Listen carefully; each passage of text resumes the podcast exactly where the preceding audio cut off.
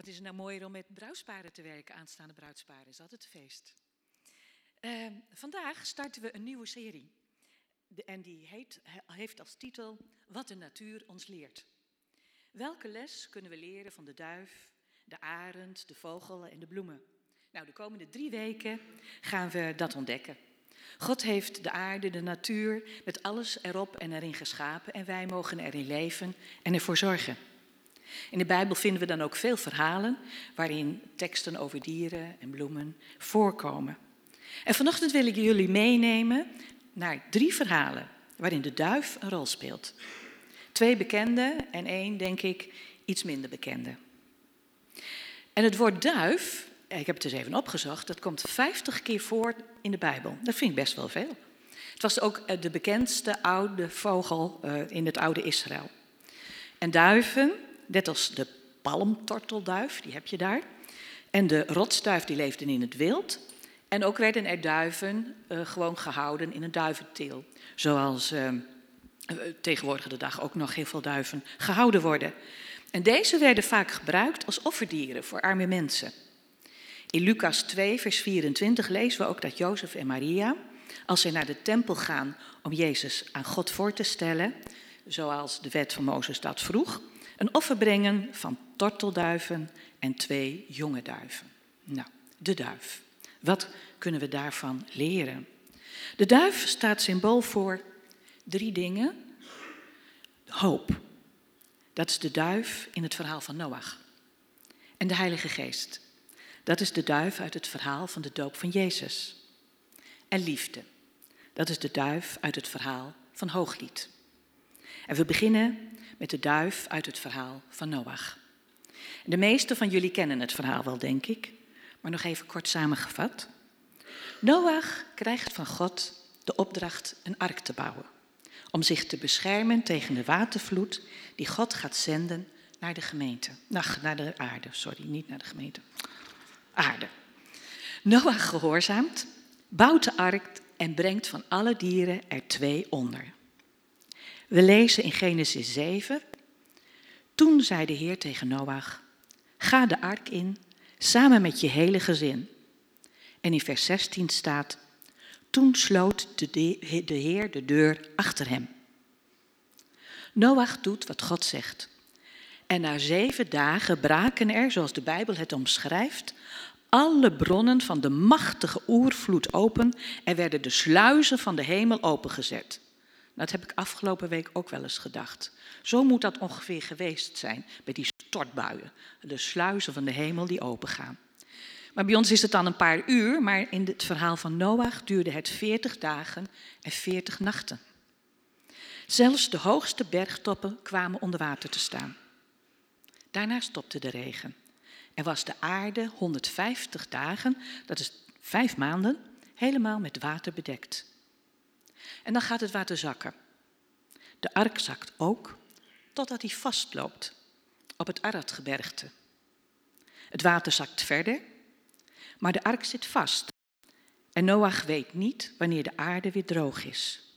Wat te doen? Noach opent op een gegeven moment een raam in de ark en laat eerst de raaf en daarna een duif los. Dat verhaal staat in Genesis 8, vers 8 en dat kunt u meelezen. Vervolgens liet hij een duif los om te zien of het water gedaald was. Maar de duif kon nergens een plekje vinden waar ze kon neerstrijken om te rusten. En kwam bij hem terug in de ark, want overal op de aarde was nog water. Hij wachtte nog zeven dagen en liet de duif toen opnieuw los. Tegen de avond kwam ze bij hem terug met een jong lijfblad in haar snavel. Nou, dat beeld van de duif zie je heel vaak op vlaggen, hè, bij vredes, vlaggen, de vredesduif met een olijftak zo tussen zijn snavel. Noach heeft Gods stem gehoord. Bouw een ark. En hij doet wat God van hem vraagt. Ik denk wel eens dat mensen hem voor gek gehouden hebben toen hij die ark ging bouwen, maar hij deed wat God van hem vroeg. En hij weet dat het Gods weg is en is gehoorzaam. En het lijkt ook allemaal goed te gaan. God doet zelf de deur van de ark dicht, zoals we gelezen hebben. En dan denk je, het komt allemaal goed. En toch, de ark loopt vast. Noach loopt vast. En dan? En misschien zit jij hier ook en heb je net als Noach ervaren dat je geluisterd hebt naar God en stappen hebt gezet met Hem. Misschien een andere baan of een verhuizing of de zending in of een andere relatie of wat dan ook. En het gaat goed tot je schijnbaar vastloopt. Net als Noach.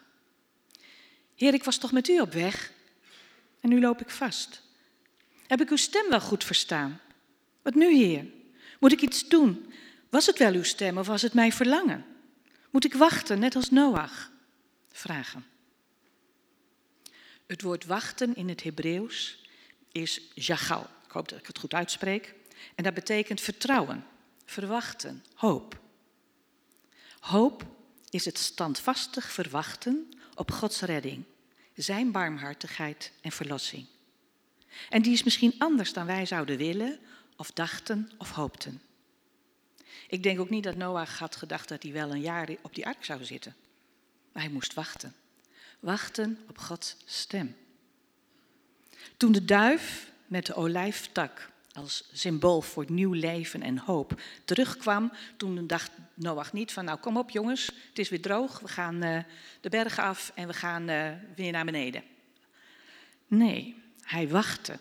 Hij wachtte tot hij de stem van God hoorde en pas toen God tegen hem sprak, pas toen verliet hij de ark. Vers 15 zegt, toen zei God tegen Noach, ga uit de ark, samen met je vrouw, je zonen en de vrouw van je zonen en laat ook alle dieren die bij je zijn naar buiten gaan. Noach wachtte en kwam pas in actie toen hij Gods stem hoorde.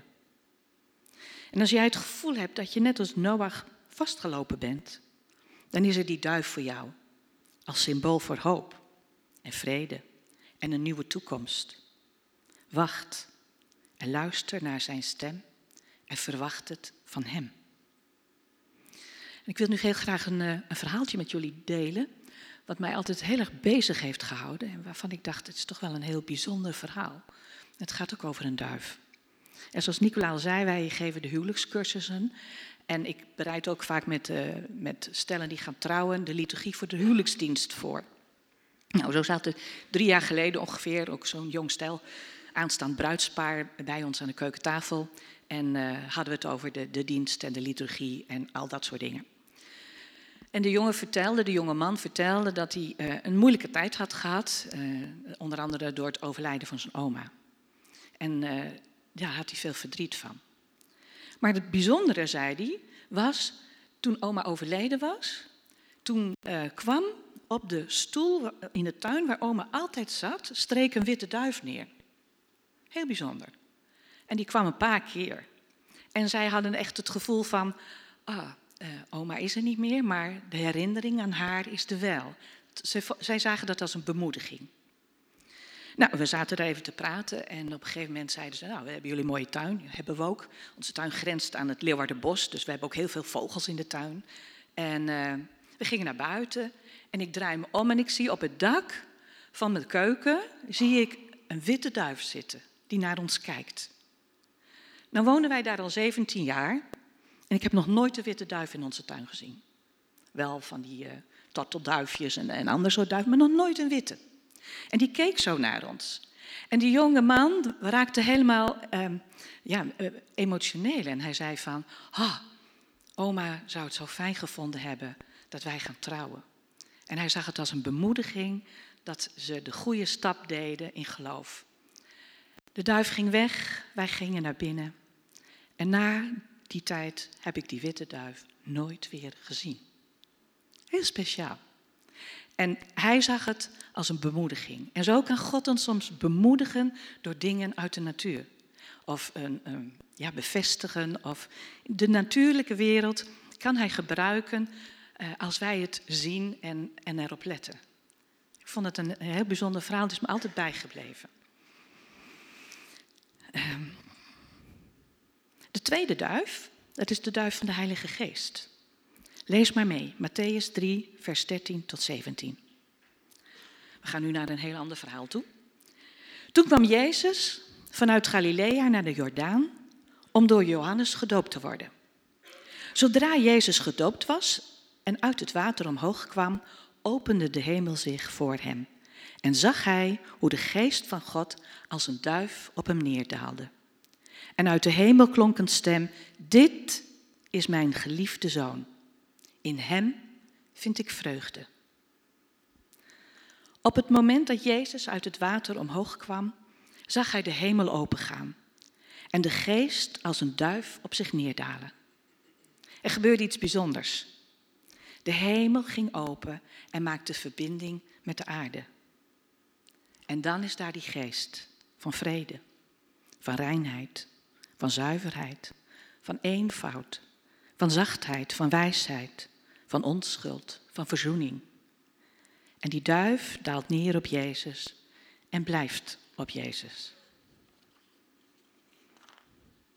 En als wij God aannemen in ons leven, ons bekeren en zeggen, ja Heer, ik geloof in u, ik wil met u verder, ik, ik geloof dat u voor mij gestorven bent aan het kruis en met mij bent opgestaan, dan komt de Heilige Geest inwoning in je maken. Dat heet zo mooi, hè? inwoning maken. Hij komt in je. We hebben het ook gezongen, hè? Jezus in mij. Jouw geest verbonden met Gods geest. Paulus zegt daar ook iets over in Efeziërs 1, vers 13. Lees maar mee. Daar staat: In hem zijt ook gij, nadat gij het woord der waarheid, het evangelie uw behoudenis, hebt gehoord. In hem zijt gij, toen gij gelovig werd, ook verzegeld met de Heilige Geest der belofte. Dat zijn wat uh, ouderwetse woorden, maar het staat er wel heel mooi.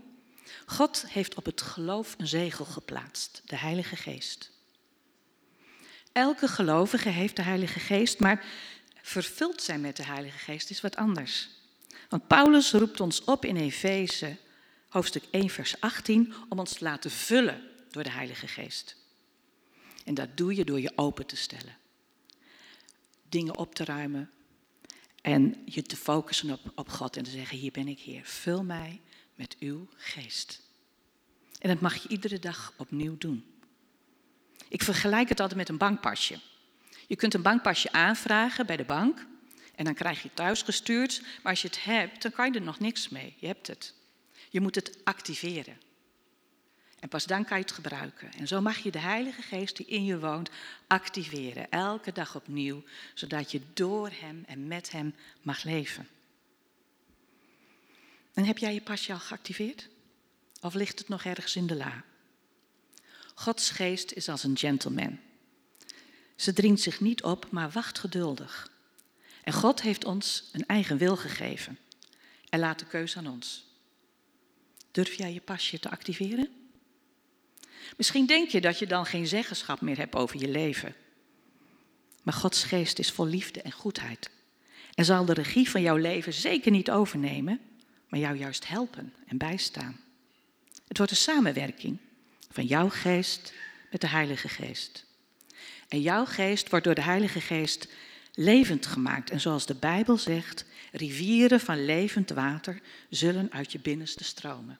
Johannes 7, vers 38. Je bent door de wedergeboorte een nieuwe schepping, maar door activatie van de Heilige Geest ga je het echte leven leven. Is dat niet geweldig? Is dat niet een geweldig cadeau wat wij gekregen hebben? De Heilige Geest die in ons woont en waarvan uit wij mogen leven. Blijf je dan altijd vervuld met de Heilige Geest? Jazeker. Maar het is aan jou wat je ermee doet. En soms zijn er tijden, dan heb je druk, ik ook. Dan, eh, als ik werk heb ik het altijd hartstikke druk. En dan heb ik wat minder tijd of zo, denk ik.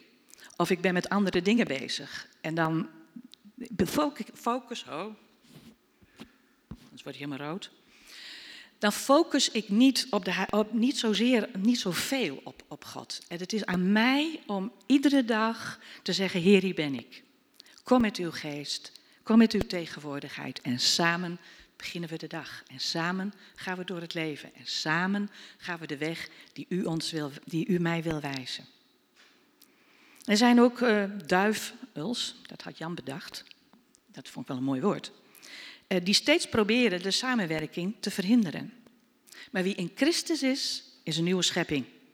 Het oude is voorbij en het nieuwe is gekomen, zegt 2 Korinthus 5 vers 17.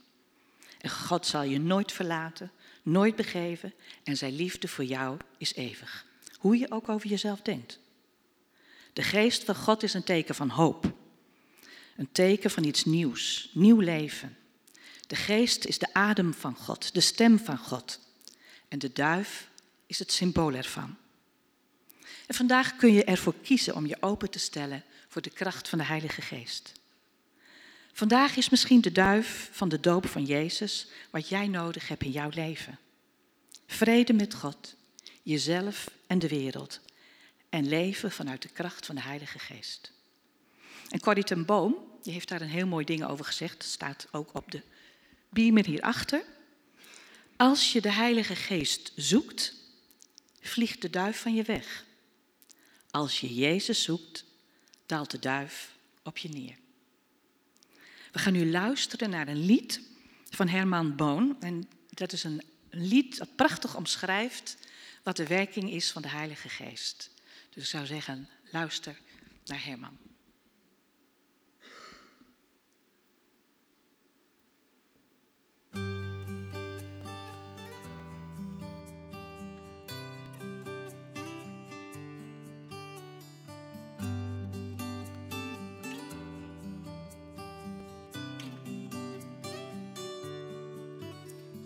Geest en door zijn geest kan hij contact met jou maken.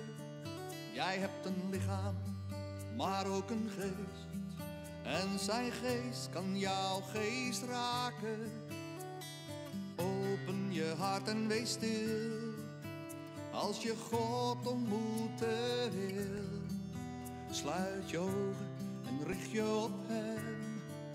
En als je luistert, dan hoor je zijn stem. Die zegt, hey jij daar, je bent mijn kind. Weet je wel, hoe lief ik jou vind. God is geest en door zijn geest kan hij contact met jou maken. Jij hebt een lichaam, maar ook een geest. En zijn geest kan jouw geest raken. Open je hart en wees stil. Als je God ontmoeten wil. Sluit je ogen en richt je op hem. En als je luistert, dan hoor je zijn stem. Die zegt, hey, daar, je bent mijn kind. Weet je wel,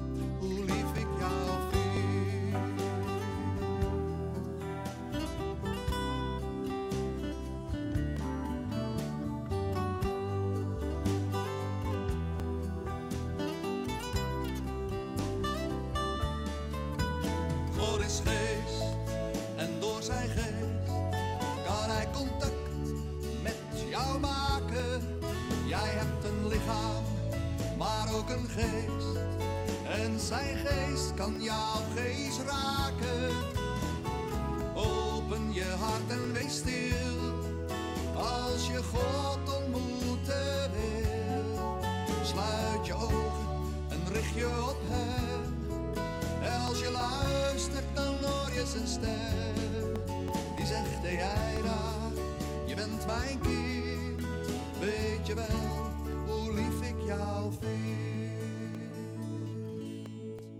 zegt jij daar, je bent mijn kind. Weet je wel hoe lief ik jou vind?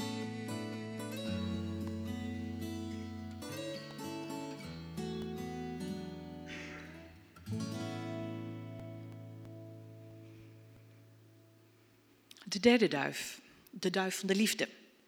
De duif wordt vaak gebruikt als symbool van de liefde. We noemen elkaar tortelduifjes. En op uh, huwelijken zie je wel dat ze witte duiven, witte duiven overal uh, de lucht in laten gaan en zo. En ook de, in de Bijbel komen we de duif van de liefde tegen. En waar anders dan in het prachtige boek van Hooglied. Het verhaal van Hooglied gaat over een jong herdersmeisje. En op een dag komt een man voorbij. Het is koning Salomo, maar zij weet dat nog niet. Het meisje is geïnteresseerd in de man en de man in haar. Dat begrijpt ze niet. Ze zegt, ik ben donker van kleur en mooi. Ze vindt zichzelf dan wel mooi. Maar er zijn zoveel mooie meisjes. Waarom ik? Nou, dat is ook een vraag die wij vaak stellen op de huwelijkscursus of bij mensen die gaan trouwen. Waarom hij nou? Waarom zij nou? En dan zeggen ze vaak, ja, nou, hij is zo lief en aardig en uh, ik kan bij hem zo mezelf zijn en uh, hij heeft humor. En dan denk ik, ja, maar we hebben toch heel veel? Waarom nou precies die? Paulus noemt het een mysterie. Een liefde tussen de man en de vrouw. En ik denk dat we daar maar uh, bij moeten gaan aansluiten bij Paulus. Liefde is een mysterie.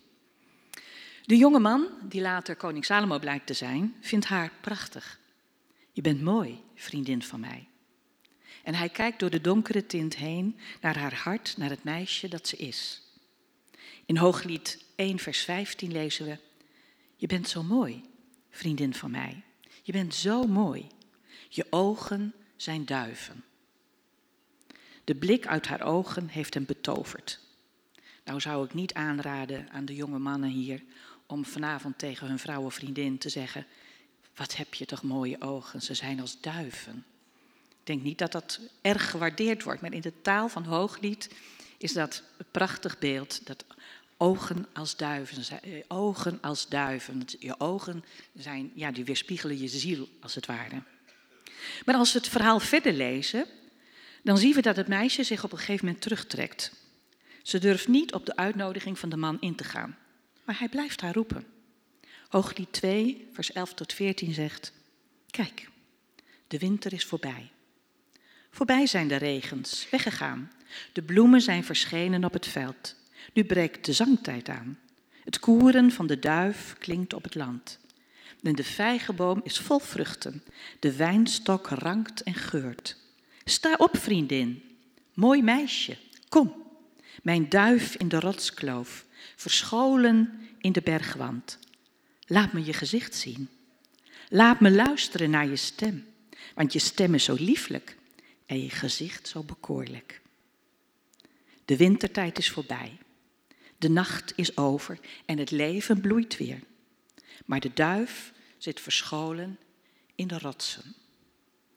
In de woestijngebieden van Israël leeft de rotsduif in de kloven van de steile rotsen. Ze nestelen daar, maar ze zitten daar ook om bescherming te zoeken voor zichzelf en voor hun jongen. Want je hebt daar te maken met thermiek, en dat is van die opstijgende luchten. En daarboven zweven de roofvogels. En die dalen en die gaan op en neer met die thermiek. En zodra er zo'n duif uit de, uit de spelonk tevoorschijn komt, huut, dan komt er zo'n roofvogel naar beneden. En dan moet je zorgen dat je wegkomt als duif, want anders dan ben je een prooi van de roofvogel. Dus die duiven durven vaak niet tevoorschijn te komen uit angst voor roofvogels. Dus kruipen ze weg in de rotswand. En het meisje is daar ook weggekropen, zoals een duif in de rotswand.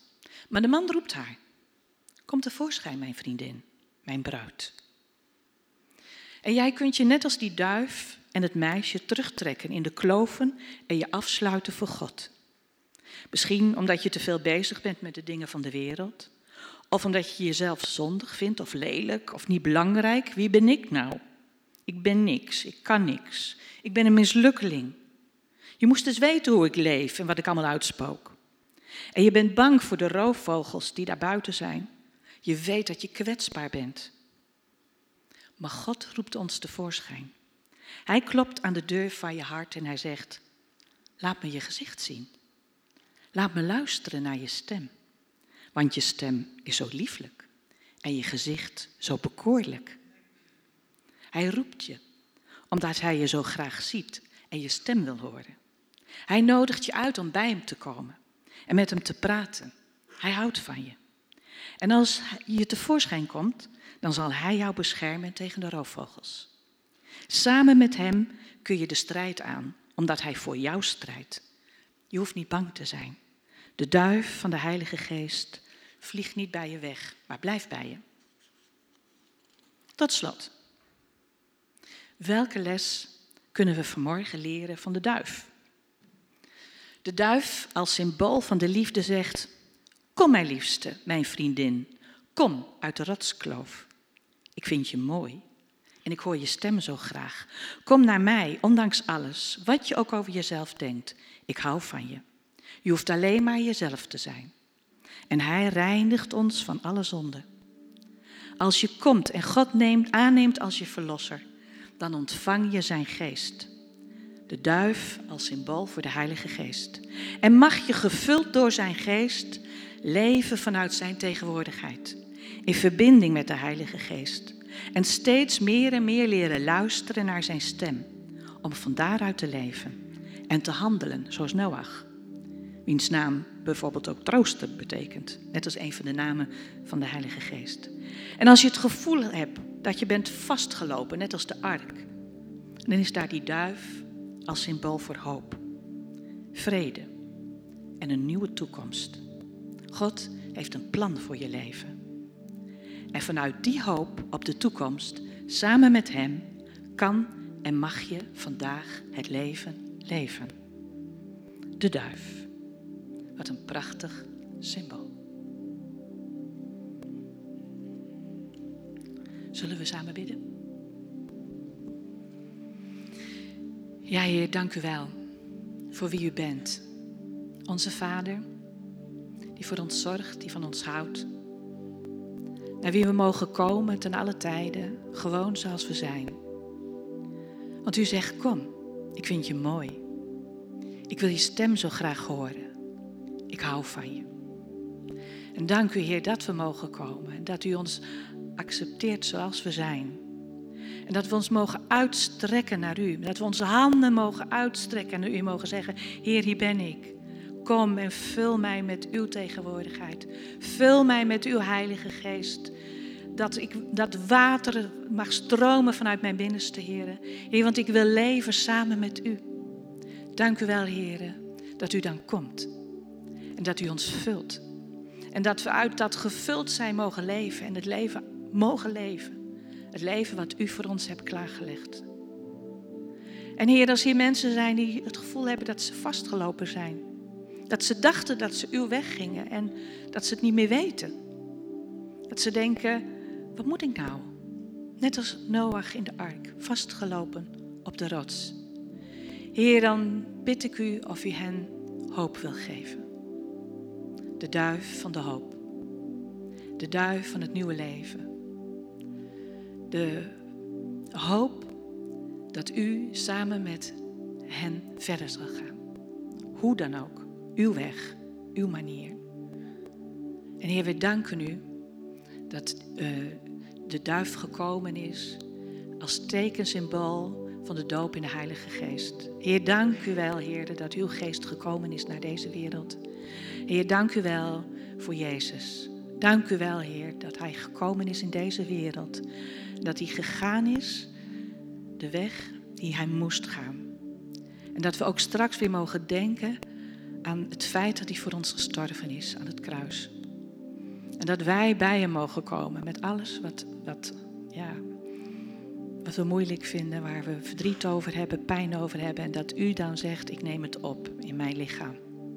En dat we met u weer mogen opstaan in nieuw leven. Dank u wel, heren voor alles wat u ons geeft. Wilt u ons zegenen, heren?